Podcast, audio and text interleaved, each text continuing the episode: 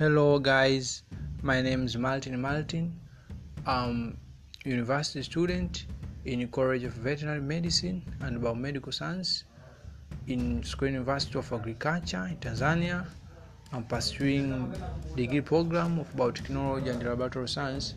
I would like, I would like to welcome you to listen my podcast, which about biotechnology and lab concepts like genetic engineering, vaccine production, food and drinks, industrial technology, agriculture and horticulture technology, and those techniques which lie this platform biotechnology. Welcome.